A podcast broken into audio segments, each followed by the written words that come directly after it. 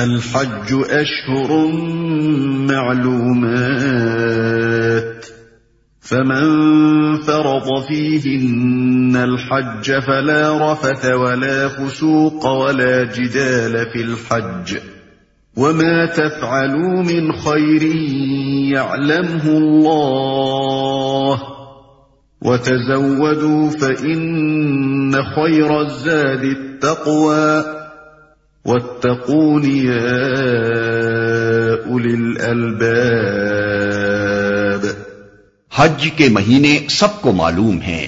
جو شخص ان مقرر مہینوں میں حج کی نیت کرے، اسے خبردار رہنا چاہیے کہ حج کے دوران میں اس سے کوئی شاہوانی فیل کوئی بدعملی، کوئی لڑائی جھگڑے کی بات سرزد نہ ہو۔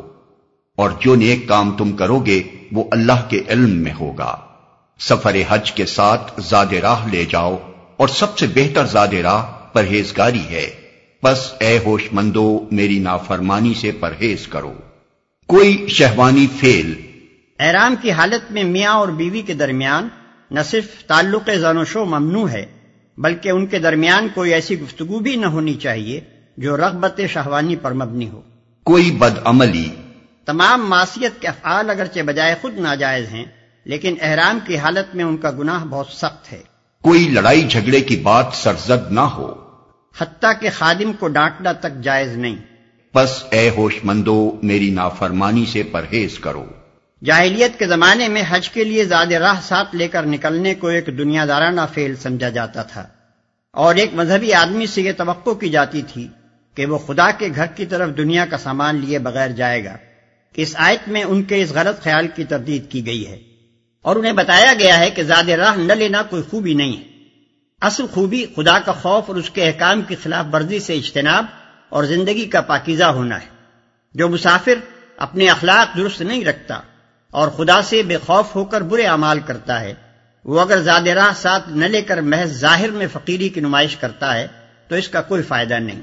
خدا اور خلق دونوں کی نگاہ میں وہ ذلیل ہوگا اور اپنے اس مذہبی کام کی بھی توہین کرے گا، جس کے لیے وہ سفر کر رہا ہے۔ لیکن اگر اس کے دل میں خدا کا خوف ہو اور اس کے اخلاق درست ہو تو خدا کے ہاں بھی اس کی عزت ہوگی اور خلق بھی اس کا احترام کرے گی، چاہے اس کا توشدان کھانے سے بھرا ہوا ہو۔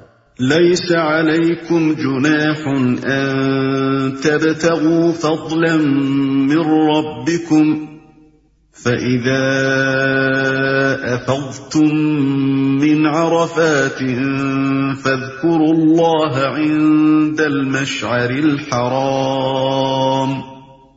فاذكروا الله عند المشعر الحرام واذكروه كما هداكم وإن كنتم من قبله لمن الضالين.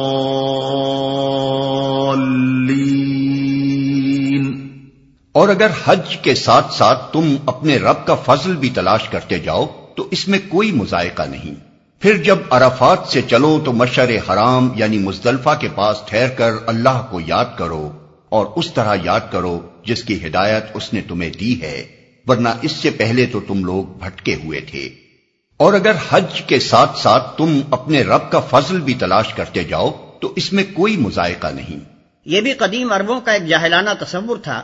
کہ سفر حج کے دوران میں قصب معاش کے لیے کام کرنے کو وہ برا سمجھتے تھے، کیونکہ ان کے نزدیک قصب معاش ایک دنیا دارانہ فیل تھا اور حج جیسے ایک مذہبی کام کے دوران میں اس کا ارتکاب مضموم تھا۔ قرآن اس خیال کی تردید کرتا ہے اور انہیں بتاتا ہے کہ ایک خدا پرست آدمی جب خدا کے قانون کا احترام ملحوظ رکھتے ہوئے اپنی معاش کے لیے جد و جہد کرتا ہے، تو دراصل اپنے رب کا فضل تلاش کرتا ہے اور کوئی گناہ نہیں۔ اگر وہ اپنے رب کی رضا کے لیے سفر کرتے ہوئے اس کا فضل بھی تلاش کرتا جائے۔ ورنہ اس سے پہلے تو تم لوگ بھٹکے ہوئے تھے۔ یعنی جاہلیت کے زمانے میں خدا کی عبادت کے ساتھ جن دوسرے مشرکانہ اور جاہلانہ افعال کی آمیزش ہوتی تھی ان سب کو چھوڑ دو۔ اور اب جو ہدایت اللہ نے تمہیں بخشی ہے اس کے مطابق خالصتاً اللہ تعالی کی عبادت کرو۔ ثم أفيضوا من حيث أفاض الناس واستغفروا الله إن الله غفور رحيم پھر جہاں سے اور سب لوگ پلٹتے ہیں، وہیں سے تم بھی پلٹو اور اللہ سے معافی چاہو۔ یقیناً وہ معاف کرنے والا اور رحم فرمانے والا ہے۔ وہیں سے تم بھی پلٹو اور اللہ سے معافی چاہو۔ حضرت ابراہیم و اسماعیل علیہ السلام کے زمانے سے عرب کا معروف طریقہ حج یہ تھا کہ نو ذی الحجہ کو مینا سے عرفات جاتے تھے اور رات کو وہاں سے پلٹ کر مزدلفہ میں ٹھہرتے تھے۔ مگر بعد کے زمانے میں جب رفتہ رفتہ قریش کی برہمنیت قائم ہو گئی تو انہوں نے کہا، ہم اہل حرم ہیں، ہمارے مرتبے سے یہ بات فروتر ہے کہ عام اہل عرب کے ساتھ عرفات تک جائیں۔ چنانچہ انہوں نے اپنے لیے یہ شان امتیاز قائم کی کہ مزدلفہ تک جا کر ہی پلٹ آتے اور عام لوگوں کو عرفات تک جانے کے لیے چھوڑ دیتے تھے۔ پھر یہی امتیاز بنی خزا اور بنی کنانا اور ان دوسرے قبیلوں کو بھی حاصل ہو گیا، جن کے ساتھ قریش کے شادی بیاہ کے رشتے تھے۔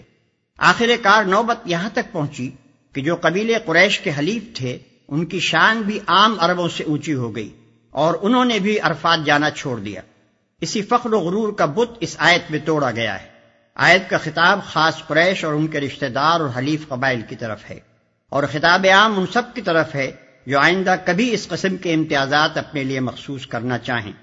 ان کو حکم دیا جا رہا ہے کہ اور سب لوگ جہاں تک جاتے ہیں، انہی کے ساتھ جاؤ، انہی کے ساتھ ٹھہرو، انہی کے ساتھ پلٹو اور اب تک جاہلیت کے فخر و غرور کی بنا پر سنت ابراہیمی کی جو خلاف ورزی تم کرتے رہے ہو، اس پر اللہ سے معافی مانگو۔ فَإِذَا قَضَيْتُم مَّنَاسِكَكُمْ فَاذْكُرُوا اللَّهَ كَذِكْرِكُمْ آبَاءَكُمْ أَوْ أَشَدَّ ذِكْرًا فَمِنَ النَّاسِ مَن يَقُولُ رَبَّنَا آتِنَا فِي الدُّنْيَا وَمَا لَهُ فِي الْآخِرَةِ مِنْ خَلَاقٍ پھر جب اپنے حج کے ارکان ادا کر چکو تو جس طرح پہلے اپنے آبا و اجداد کا ذکر کرتے تھے، اسی طرح اب اللہ کا ذکر کرو، بلکہ اس سے بھی بڑھ کر۔ مگر اللہ کو یاد کرنے والے لوگوں میں بھی بہت فرق ہے۔ ان میں سے کوئی تو ایسا ہے جو کہتا ہے کہ اے ہمارے رب، ہمیں دنیا ہی میں سب کچھ دے دے۔ ایسے شخص کے لیے آخرت میں کوئی حصہ نہیں۔ اسی طرح اب اللہ کا ذکر کرو، بلکہ اس سے بھی بڑھ کر۔ اہل عرب حج سے فارغ ہو کر مینا میں جل سے کرتے تھے۔ جن میں ہر قبیلے کے لوگ اپنے باپ دادا کے کارنامے فخر کے ساتھ بیان کرتے اور اپنی بڑائی کی ڈھیمیں مارتے تھے۔ اس پر فرمایا جا رہا ہے کہ ان جاہلانہ باتوں کو چھوڑو۔ پہلے جو وقت فضولیات میں صرف کرتے تھے، اب اسے اللہ کی یاد اور اس کے ذکر میں صرف کرو۔ اس ذکر سے مراد زمانہ قیام منا کا ذکر ہے۔ ومنهم من يقول ربنا آتنا في الدنيا حسنة وفي الآخرة حسنة وفي الآخرة حسنة وقنا عذاب النار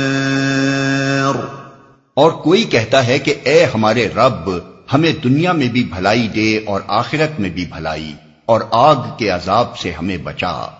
أولئك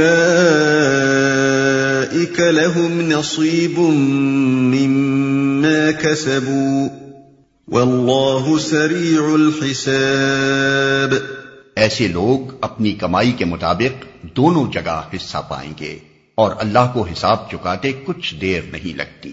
وَاذْكُرُوا اللَّهَ فِي أَيَّامٍ مَعْدُودَاتٍ فمن تعجل في يومين فلا إثم عليه، ومن تأخر فلا إثم عليه لمن اتقى. واتقوا الله واعلموا أنكم إليه تحشرون. یہ گنتی کے چند روز ہیں جو تمہیں اللہ کی یاد میں بسر کرنے چاہیے۔ پھر جو کوئی جلدی کر کے دو ہی دن میں واپس ہو گیا تو کوئی حرج نہیں۔ اور جو کچھ دیر زیادہ ٹھہر کر پلٹا تو بھی کوئی حرج نہیں۔ بشرطے کہ یہ دن اس نے تقوا کے ساتھ بسر کیے ہوں۔ اللہ کی نافرمانی سے بچو اور خوب جان رکھو کہ ایک روز اس کے حضور میں تمہاری پیشی ہونے والی ہے۔ اور جو کچھ دیر زیادہ ٹھہر کر پلٹا تو بھی کوئی حرج نہیں۔ یعنی ایام تشریق میں مینا سے مکے کی طرف واپسی خواہ بارہ ذی الحجہ کو ہو یا تیرہویں تاریخ کو، دونوں صورتوں میں کوئی حرج نہیں۔ اصل اہمیت اس کی نہیں کہ تم ٹھہرے کتنے دن، بلکہ اس کی ہے کہ جتنے دن بھی ٹھہرے، ان میں خدا کے ساتھ تمہارے تعلق کا کیا حال رہا۔ خدا کا ذکر کرتے رہے یا میلوں، ٹھیلوں میں لگے رہے۔ وَمِنَ النَّاسِ مَن يُعْجِبُكَ قَوْلُهُ فِي الْحَيَاةِ الدُّنْيَا وَيُشْهِدُ اللَّهَ عَلَى مَا فِي قَلْبِهِ وَيُشْهِدُ اللَّهَ عَلَى مَا فِي قَلْبِهِ وَهُوَ أَلَدُّ الْخِصَامِ انسانوں میں کوئی تو ایسا ہے جس کی باتیں دنیا کی زندگی میں تمہیں بہت بھلی معلوم ہوتی ہیں اور اپنی نیک نیتی پر وہ بار بار خدا کو گواہ ٹھہراتا ہے مگر حقیقت میں وہ بدترین دشمن حق ہوتا ہے اور اپنی نیک نیتی پر وہ بار بار خدا کو گواہ ٹھہراتا ہے۔ یعنی کہتا ہے خدا شاہد ہے کہ میں محض طالب خیر ہوں۔ اپنی ذاتی غرض کے لیے نہیں بلکہ صرف حق اور صداقت کے لیے یا لوگوں کی بھلائی کے لیے کام کر رہا ہوں۔ مگر حقیقت میں وہ بدترین دشمن حق ہوتا ہے۔ علد الخسام کے معنی ہیں وہ دشمن جو تمام دشمنوں سے زیادہ ٹیڑھا ہو یعنی جو حق کی مخالفت میں ہر ممکن حربے سے کام لے۔ کسی جھوٹ کسی بے ایمانی کسی غدر و بدعہدی اور کسی ٹیڑھی سے ٹیڑھی چال کو بھی استعمال کرنے میں تعمل نہ کرے۔ وَإِذَا تَوَلَّى سَعَى فِي الْأَرْضِ لِيُفْسِدَ فِيهَا وَيُهْلِكَ الْحَرْثَ وَالنَّسْلِ وَاللَّهُ لَا يُحِبُّ الْفَسَادِ جب اسے اقتدار حاصل ہو جاتا ہے تو زمین میں اس کی ساری دوڑ دھوپ اس لیے ہوتی ہے کہ فساد پھیلائے، کھیتوں کو غارت کرے اور نسل انسانی کو تباہ کرے۔ حالانکہ اللہ جسے وہ گواہ بنا رہا تھا، فساد کو ہرگز پسند نہیں کرتا۔ جب اسے اقتدار حاصل ہو جاتا ہے۔ اذا طلّہ کے دو مطلب ہو سکتے ہیں۔ ایک وہ جو ہم نے متن میں اختیار کیا ہے اور دوسرا مطلب یہ بھی نکلتا ہے کہ یہ مزے مزے کی دل لبھانے والی باتیں بنا کر جب وہ پلٹتا ہے تو عملاً یہ کرتوت کر دکھاتا ہے۔ وَإِذَا قِيلَ لَهُ اتَّقِ اللَّهَ أَخَذَتْهُ الْعِزَّةُ بِالْإِثْمِ فَحَسْبُهُ جَهَنَّمُ۔ وَلَبِئْسَ الْمِهَادِ۔ اور جب اس سے کہا جاتا ہے کہ اللہ سے ڈر تو اپنے وقار کا خیال اس کو گناہ پر جما دیتا ہے۔ ایسے شخص کے لیے تو بس جہنم ہی کافی ہے اور وہ بہت برا ٹھکانہ ہے۔ وَمِنَ النَّاسِ مَن يَشْرِي نَفْسَهُ ابْتِغَاءَ مَرْضَاتِ اللَّهِ۔ وَاللَّهُ رَءُوفٌ بِالْعِبَادِ۔